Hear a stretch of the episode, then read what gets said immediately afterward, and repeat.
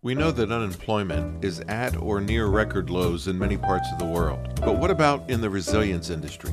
What are the trends regarding salaries, remote work, and relocation? Well, stay tuned, and this week's guest will fill us in. Hello, everyone, and welcome to episode 94 of the Resilient Journey podcast, presented by the Resilience Think Tank. I'm your host, Mark Hoffman, and this week I'm joined by iconic resilience industry recruiter Cheyene Marling. In this week's episode, Cheyene talks about the reasons behind the unprecedented demand for resilience professionals. She talks about the value of understanding supply chain and cyber resilience and gives great advice for improving your public image. And what is Cheyene's walk up music? It's a great song the Resilient Journey podcast is a resilience think tank production. Cheyene, welcome back to the podcast. We had you on quite a while ago. Um, we're now approaching our 100th episode. You're uh, in the mid 90s here somewhere, so I'm, glad to have you. And uh, we were talking about how it's it's time to talk about the job market, time to get an update. But before we get to it, give us an update what you've been working on, what you've been up to recently, and and what's going on with you. Absolutely. Well, for those who don't know, I actually joined Witt O'Brien's in November of 2022. So I'm a part of their consulting group, and I'm still working in the same capacity that I have over the last 25 years. I can't believe it's been 25 years in the industry. Um, so within the consulting corporate resilience consulting team, I'm still helping our clients with staffing, um, direct hire, contract, contract to hire on a global basis, as well as the data research. So we've been collecting data for now, gosh, 21 years. Yeah, and you you produce um, the global BCM compensation report. We want to talk mm-hmm. about that a little bit. Uh, before we get to the report itself, though, just kind of give us an update. What are you seeing uh, in the job market in the resilience industry right now? What are some some trends you're seeing? You know, the market's still very, very strong for business continuity professionals, and it's really being prompted by all the gaps that were discovered during COVID, the supply chain resiliency issues, this movement to a holistic resilience management capability across the entire organization. So that has really prompted a very strong demand, a demand that I have never seen in this market for over 20 years within our profession. So it's fantastic. And even though there's been some financial concerns and some market um, you know concerns regarding some of the bank closures and what have you it's really not touching our space. I mean, granted, there have been some people that have been downsized, but what I'm finding is those downsizings tend to have been occurring within technology industries or um, some of the smaller banks or some of the, um, quite frankly, some of the companies that were just really poorly financially managed. Um, so overall, the market's still very, very strong. I track the job postings on a daily basis, and I I can't even keep up with it. I mean, it's it's oh amazing. Yeah. Are employers looking for senior people, mid-level people, uh, entry-level positions? What what type of uh, seniority are they looking for? It's really more mid-tier. Um, to be honest with you, I mean, but if you think about it, it's like bell, the bell curve, right? You have mm-hmm. so many at the entry level, most of the um, the majority are mid mid tier hires or mid tier personnel, and then you get to the other side of the bell curve, and it's the the high level personnel. Now, right after COVID hit, we saw a huge spike of hiring very senior leadership roles to help create a program, revamp a program. Mm-hmm. But ever since then, it's gone back to the industry standard where you have the the majority of the roles are going to be more at that mid tier level, and then you have again the entry level and the the senior heads of programs that are not a little bit of the lower of the bell curve. What about specifics as far as talent or skill sets? You talked about business continuity. How wide of a of a range is that? Like is that risk too or is that in a separate category? What about crisis management? What about some of the nuanced things that you might see you know in our industry? Yeah great question um, when I track jobs, I only focus on the jobs that are business continuity, kind of IT service continuity, DR, and crisis management, because that's really my bread and butter. So when I'm tracking jobs, those are the ones that I'm reaching out to, letting them know that we're here to help if they need assistance. But there is, I've definitely noticed a spike in um, kind of supply chain, third party risk management roles as well.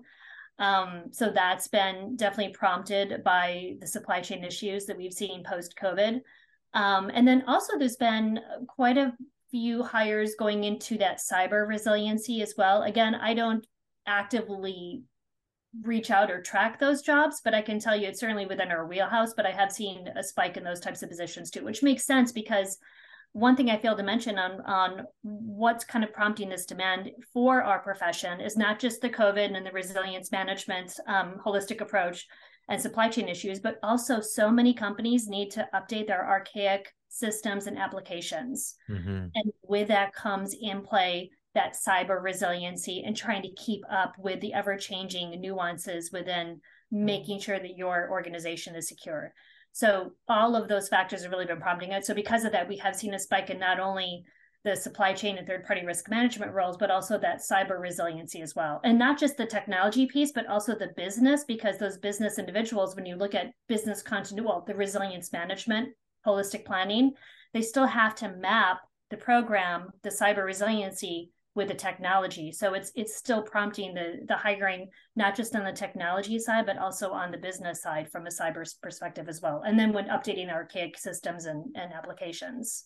Well, and what you've just described in that answer is how interconnected all of these things are. Mm-hmm. Exactly. You, you can't just say, "Well, we're gonna we're gonna be fine because our systems are resilient." Okay, mm-hmm. that's great. That's important, but that by itself, it's not gonna not gonna go very far. It's only going to get you so far. So true. Yes. Someone was just asking me, I was on site with a client this week, and they said, What are you seeing post COVID when it comes to business continuity? And I described it the way you just described it, but I hadn't thought of it that much recently. And and you live it day in and day out. So it's great to to hear your perspective on that.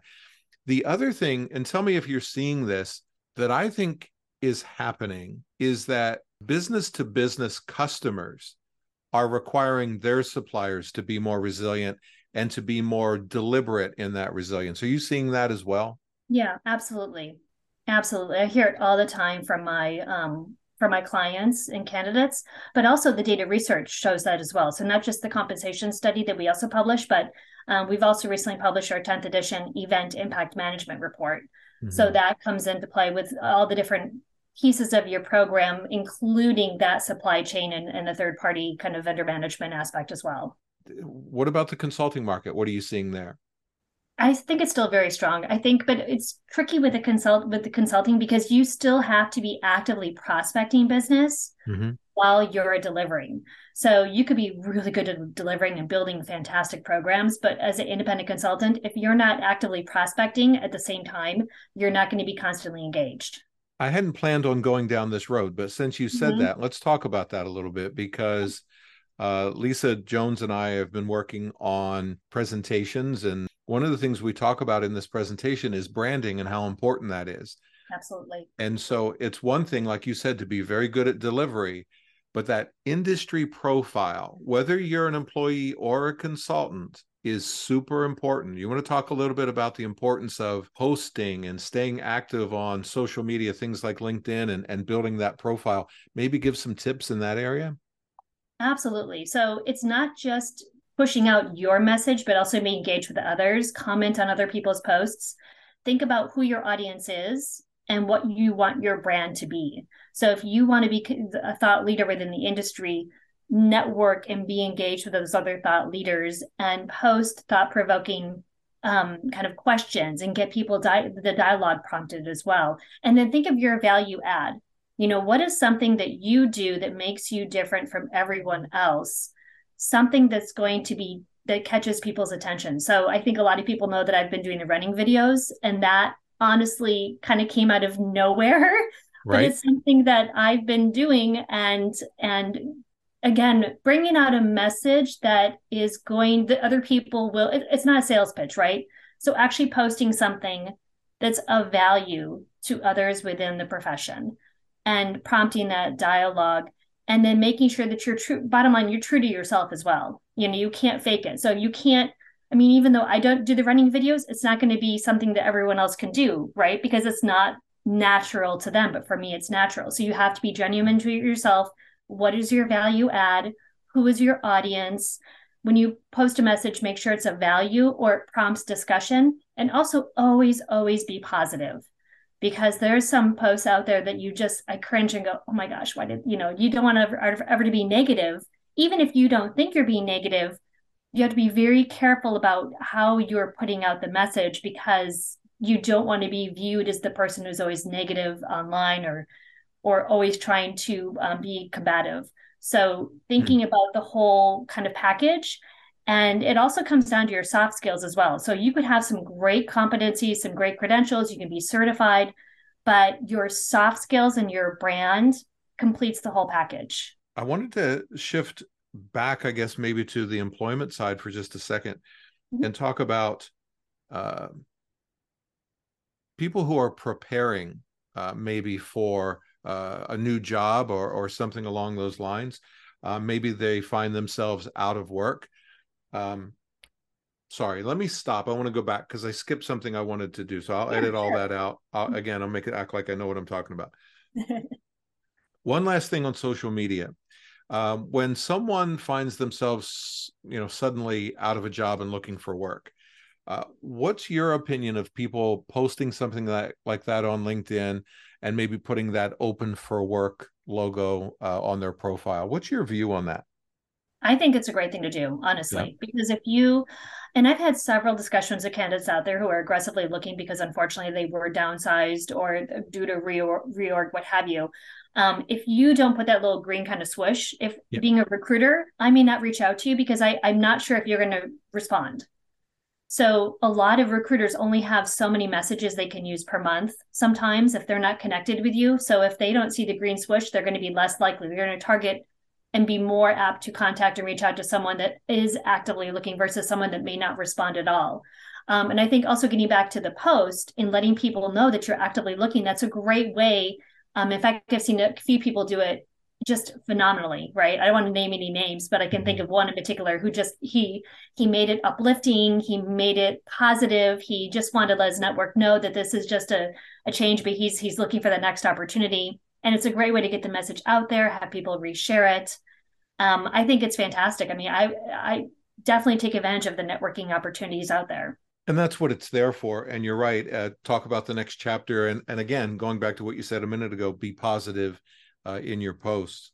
So let's talk a little bit about interview and interview prep. In the culture that we're in right now are most interviews done online or are people still doing in-person interviews? What's that looking like right now they absolutely do the first online. I mean, if they then they'll probably need to fly him in because now that we're you know people can travel and everything, they're going right. to have that in person final interview. But there could be two, one to two of these kind of video calls, right? And you can get mm-hmm. a lot more than phone. And I love this. I think this is one of the positive things that came out of COVID is having right. that ability to to see and and even though you're not face to face, at least you're you know having that opportunity to have that video connection and see them and, and see how they interact and see how they respond and see their pers- persona um, there's a lot you can get from that versus a phone. A phone is so so hard to read someone. So i think that's i think it's fantastic. But still my companies my clients are still doing the in person after you know one or two videos.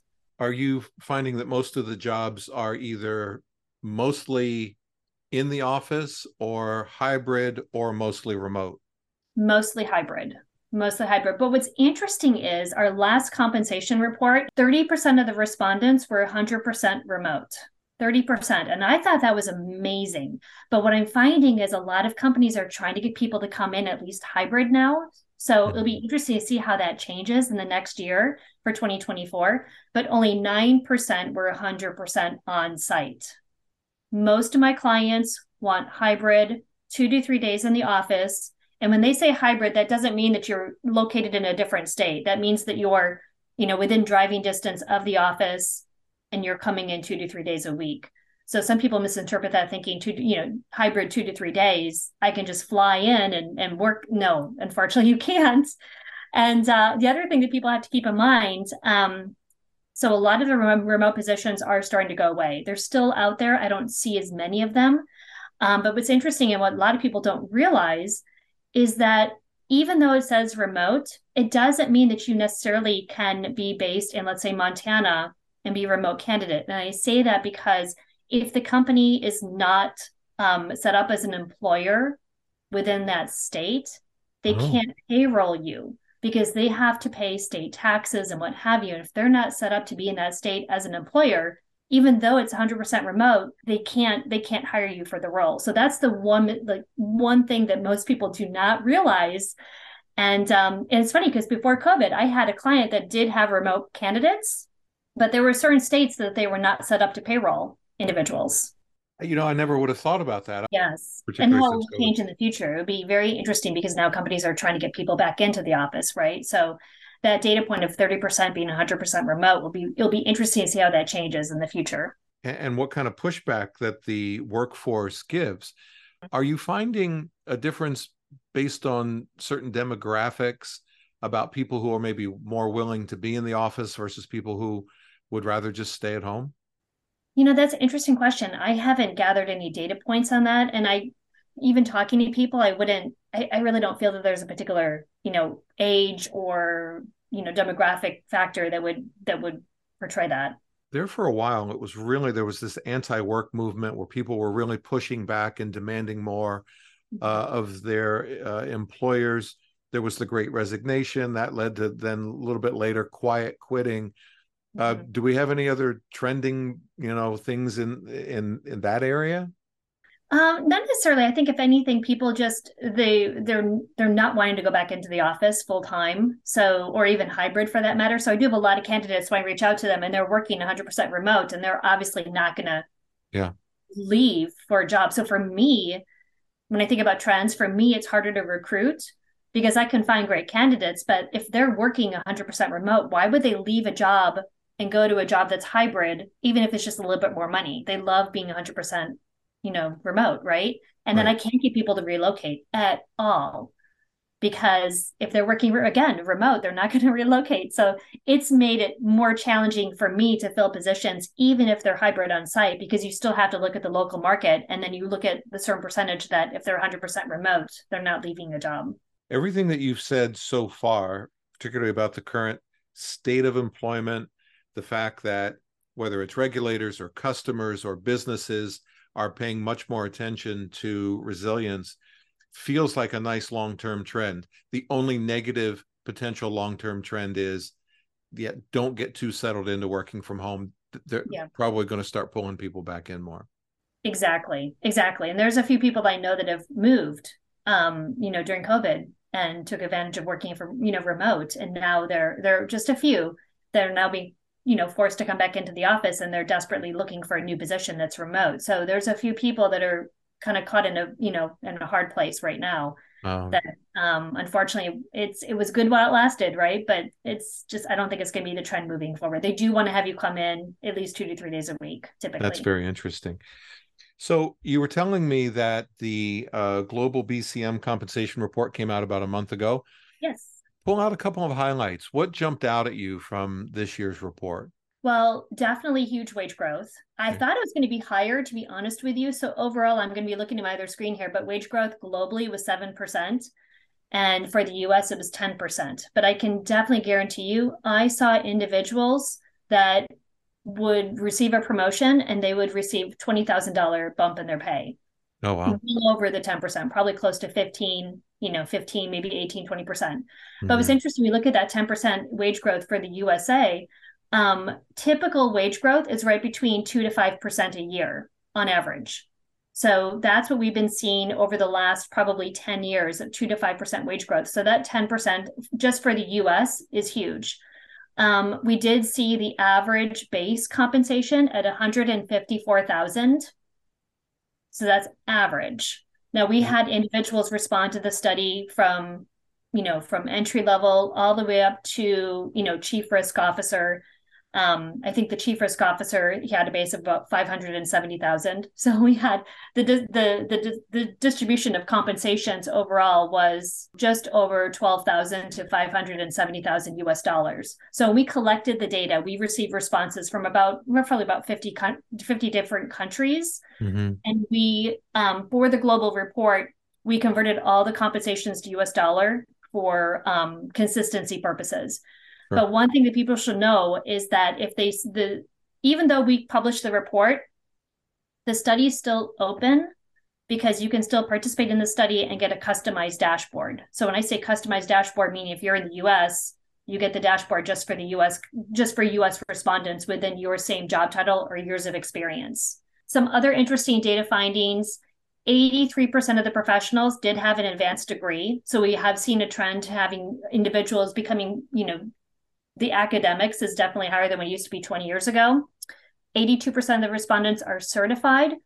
32% of the respondents changed jobs in the last year.